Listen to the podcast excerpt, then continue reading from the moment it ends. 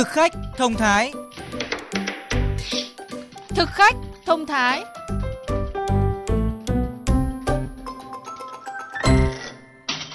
Xin kính chào quý vị thính giả đang nghe chương trình Thực khách thông thái phát sóng trên kênh VOV2 của Đài Tiếng Nói Việt Nam. Thưa quý vị và các bạn, thời gian gần đây liên tiếp xảy ra các vụ ngộ độc methanol khiến nhiều người nhập viện, thậm chí là tử vong. Trong đó hầu hết các vụ ngộ độc là do sử dụng rượu chứa lượng lớn cồn công nghiệp methanol. Tuy nhiên thói quen uống rượu quê không nhãn mác, không rõ nguồn gốc xuất xứ vẫn khá phổ biến.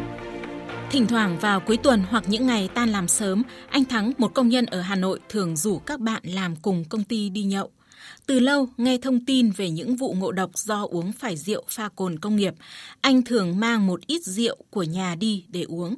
Tuy nhiên, có khi không chuẩn bị sẵn, anh cũng tặc lưỡi uống rượu ngoài quán. Cái rượu quán là chả biết rượu ở đâu ra thì chả hiểu. Nhưng mà lại chả có rượu đâu mà bắt buộc phải uống. Theo anh Thắng, dù rượu ngoài quán có giá không hề rẻ, chừng 80.000 đồng một chai, nhưng sau khi uống thì cảm giác khác hẳn với rượu mà anh tự mua ở quê và tự ngâm. Rượu ở quán thường hay bị đau đầu và bị đi ngoài. Đau đầu còn khát nước, cái rượu nó không tốt mà rượu nó dùng bằng cồn. Giống như anh Thắng, tụ tập uống rượu với bạn bè cũng là thú vui của anh Hùng, một người làm nghề bốc vác ở Hà Nội. Đàn ông là hay uống rượu ở quán mà cứ cái chén chú trên anh là biết là độc hại rồi nhưng mà cứ theo đà. Anh Hùng cho biết, bình thường anh có thể phân biệt được rượu gạo nấu ở quê với rượu pha cồn. Nhưng khi đã uống vài chén và trong trạng thái phê phê thì rượu nào cũng như nhau. Có bị nhầm chứ, về là đau đầu lôn, xong một tuần sau vẫn thấy đau đầu. Uống rượu không rõ nguồn gốc không chỉ phải chịu hậu quả đau đầu, nôn ói như anh Thắng anh Hùng. Nhiều người đã bị ngộ độc nặng, thậm chí tử vong bởi uống nhầm rượu pha cồn công nghiệp. Tuy nhiên, hàng năm vẫn có những trường hợp đáng tiếc như vậy xảy ra. Thưa quý vị và các bạn, theo tài liệu của Bộ Y tế, methanol là một loại cồn công nghiệp thường được sử dụng làm dung dịch tẩy rửa, chất chống đông lạnh, làm sơn. Vì có độc tính cao với cơ thể nên methanol không được dùng làm rượu thực phẩm. Tuy nhiên hàng năm, ở nước ta vẫn xảy ra nhiều vụ ngộ độc do uống rượu có methanol. Theo Phó Giáo sư Tiến sĩ Lê Thị Hương, Viện trưởng Viện Đào tạo Y học Dự phòng và Y tế Công cộng, Đại học Y Hà Nội, có 3 khả năng dẫn đến methanol hiện diện trong rượu. Thứ nhất là do người ta tự cho cái cồn công nghiệp vào để pha rượu uống.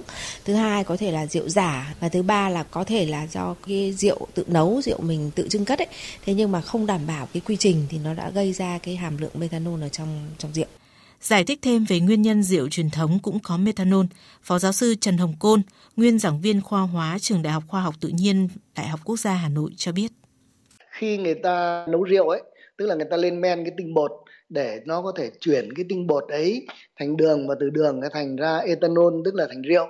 Thì trong quá trình chuyển từ tinh bột qua đường rồi từ đường qua rượu thì một phần nó cũng chuyển thành ra methanol cho nên là trong quá trình làm rượu hay nấu rượu mà không loại cái methanol đi ra thì cái hỗn hợp thu được khi mà trưng cất luôn luôn được có chứa methanol. Thì những cái người người ta nấu rượu thì người ta luôn luôn biết khi mà cái bắt đầu mà trưng cất để lấy rượu thì người ta luôn luôn là loại đi cái phần đầu. Chừng cỡ năm mười phần trăm thì đấy hoặc có thể thậm chí là có những cái men rượu không tốt thì người ta phải loại đến 15 phần trăm cái lượng rượu ban đầu người ta bỏ đi cũng theo Phó Giáo sư Tiến sĩ Trần Hồng Côn, chất methanol trong rượu truyền thống và cồn công nghiệp đều là một, nhưng hàm lượng và nồng độ khác nhau, dẫn đến độ nguy hại khác nhau. Hàm lượng methanol có ở trong cái rượu người ta lên men đấy, thì thông thường là nó cũng là dao động trong một khoảng rất là hẹp chứ nó không nhiều nó từ vài phần trăm cho đến cỡ 10 phần trăm gì đấy trong là trong cái trường hợp mà chẳng hạn như là sơ suất cái gì đó mà không loại cái phần đầu ấy đi mà lấy cả để uống chẳng hạn thì cái lượng methanol có ở trong cái cái cái lên men thông thường bằng cái men mà chúng ta vẫn, tức là nhân dân vẫn sử dụng đấy, thì nó chỉ có gây đau đầu chứ rất ít khi là có thể là nó gây tử vong.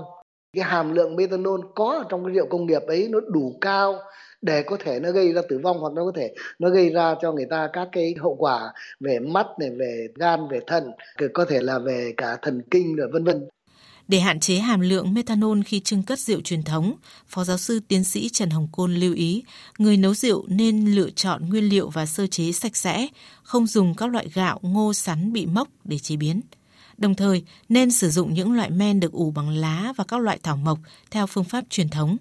khi trưng cất rượu, cần chú ý loại bỏ khoảng 10% lượng rượu đầu tiên vì chúng thường chứa methanol. Để tránh nguy cơ ngộ độc methanol, Phó giáo sư tiến sĩ Lê Thị Hương khuyến cáo nếu phải sử dụng rượu bia trong những trường hợp cần thiết thì nên chọn loại có nhãn mác, nguồn gốc xuất xứ rõ ràng. Nếu chỉ bằng cảm quan, rất khó phân biệt methanol với rượu ethanol thông thường. Phó giáo sư tiến sĩ Lê Thị Hương gợi ý một số triệu chứng nhận biết ngộ độc rượu methanol nhằm có hướng xử trí kịp thời rượu mà cái hàm lượng methanol đấy mà cao thì nó sẽ gây ra một số các cái biểu hiện triệu chứng. Lúc đầu nó cũng giống như là ngộ độc rượu thông thường ethanol thôi, tức là anh cũng cảm thấy là quay quắt mặt mày rồi thì là cái cảm giác say. Nhưng mà nó từ từ, khi mà người ta ngủ một giấc, người ta tỉnh dậy thì nó không có cái triệu chứng đau đầu, hoặc là không có cảm giác đắng ở cổ và không khát nước. Thế nhưng mà nếu mà cái rượu pha methanol thì là nó say giống như rượu thật, thì sau đấy là người ta có thể có cảm giác là chóng mặt, nhìn mờ, rồi cảm thấy là rất là rát ở cổ họng rất là khát nước rất là khó chịu. Và sau khi mà 18 đến 24 giờ đồng hồ thì nó đã tác động đến hệ thống thần kinh rồi. Thì người ta có thể là nôn rồi thì hoa mắt chóng mặt rồi thì là uh, nó sẽ biểu hiện các cái triệu chứng nhiễm độc khác nữa. Khi mà đã có những cái dấu hiệu như vậy thì tốt nhất là đến ngay cơ sở y tế.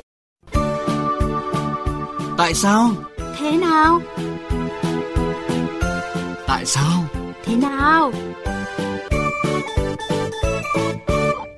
Các bạn thân mến, hiện nay trên thị trường có rất nhiều loại thuốc hoặc thực phẩm chức năng được quảng cáo là thuốc giải rượu, giúp người uống không bị say. Tuy nhiên, thực hư tác dụng của loại thuốc này như thế nào?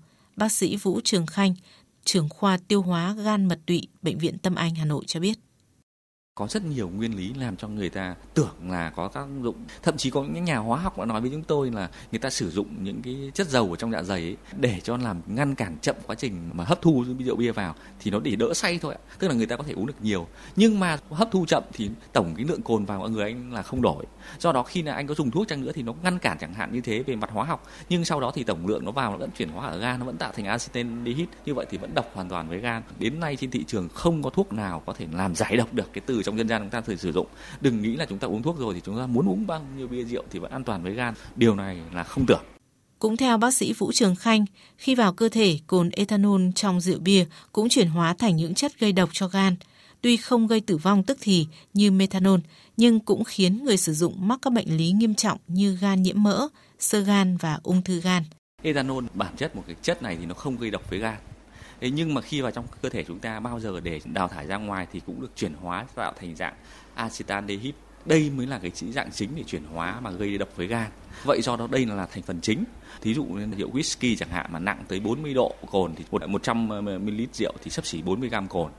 Bia thì ờ, chúng ta cũng tưởng rằng là lượng ethanol thấp nhưng mà khi chúng ta uống bia bao giờ chúng ta cũng uống nhiều không ai uống 100 ml bia cả, một chén bia cả mà thường người ta sẽ uống tới 1 2 3 đến 3 lít bia thì khi đó cũng không khác gì chúng ta uống rượu nặng cả. Từ trước đến nay thì trong ờ, dân gian chúng ta cứ truyền nhau mà cái rượu mà chúng ta ờ, tự nấu ấy thì ờ, nó có thể là có nhiều aldehyde hơn, do đó nó độc hơn. Nhưng thực ra thì như thế này, tất cả những cái rượu mà chúng ta tự nấu ấy, thì bao giờ cái hàm lượng aldehyde sẵn có trong rượu ấy, nó cao hơn so với rượu trưng cất từ nhà máy tuy nhiên thì ờ, khi mà aldehyde cao thì nó chỉ gây một số triệu chứng như đau đầu thôi. Chứ còn dù là rượu trưng cất nhà máy hay là rượu chúng ta tự nấu thì khi vào trong cơ thể ta thì cái phần ethanol là phần chính nó sẽ chuyển hóa tạo thành acetaldehyde đây mới chính là cái gây độc. Vì vậy tốt nhất là không nên uống rượu bia. Trong trường hợp bắt buộc phải sử dụng hoặc những người đã uống rượu như một thói quen thì không nên lạm dụng mà chỉ nên uống có chừng mực. Ở nam giới thì một số nước người ta cho rằng nếu mà uống trên 40 gram cồn một ngày chúng ta tùy theo quy đổi. Thí dụ như rượu whisky thì chúng ta có tới 40 độ chẳng hạn. Thế thì 100 ml chúng ta có thể tới sấp xỉ 40 gram rồi. Còn nếu mà bia ấy, thì ví dụ 1.000 ml bia của chúng ta nồng độ cồn 5% thì lúc đó chúng ta đã có cho 50 gram rồi. Tức là chúng ta đã uống một lít bia là đã quá cái mức cho phép rồi.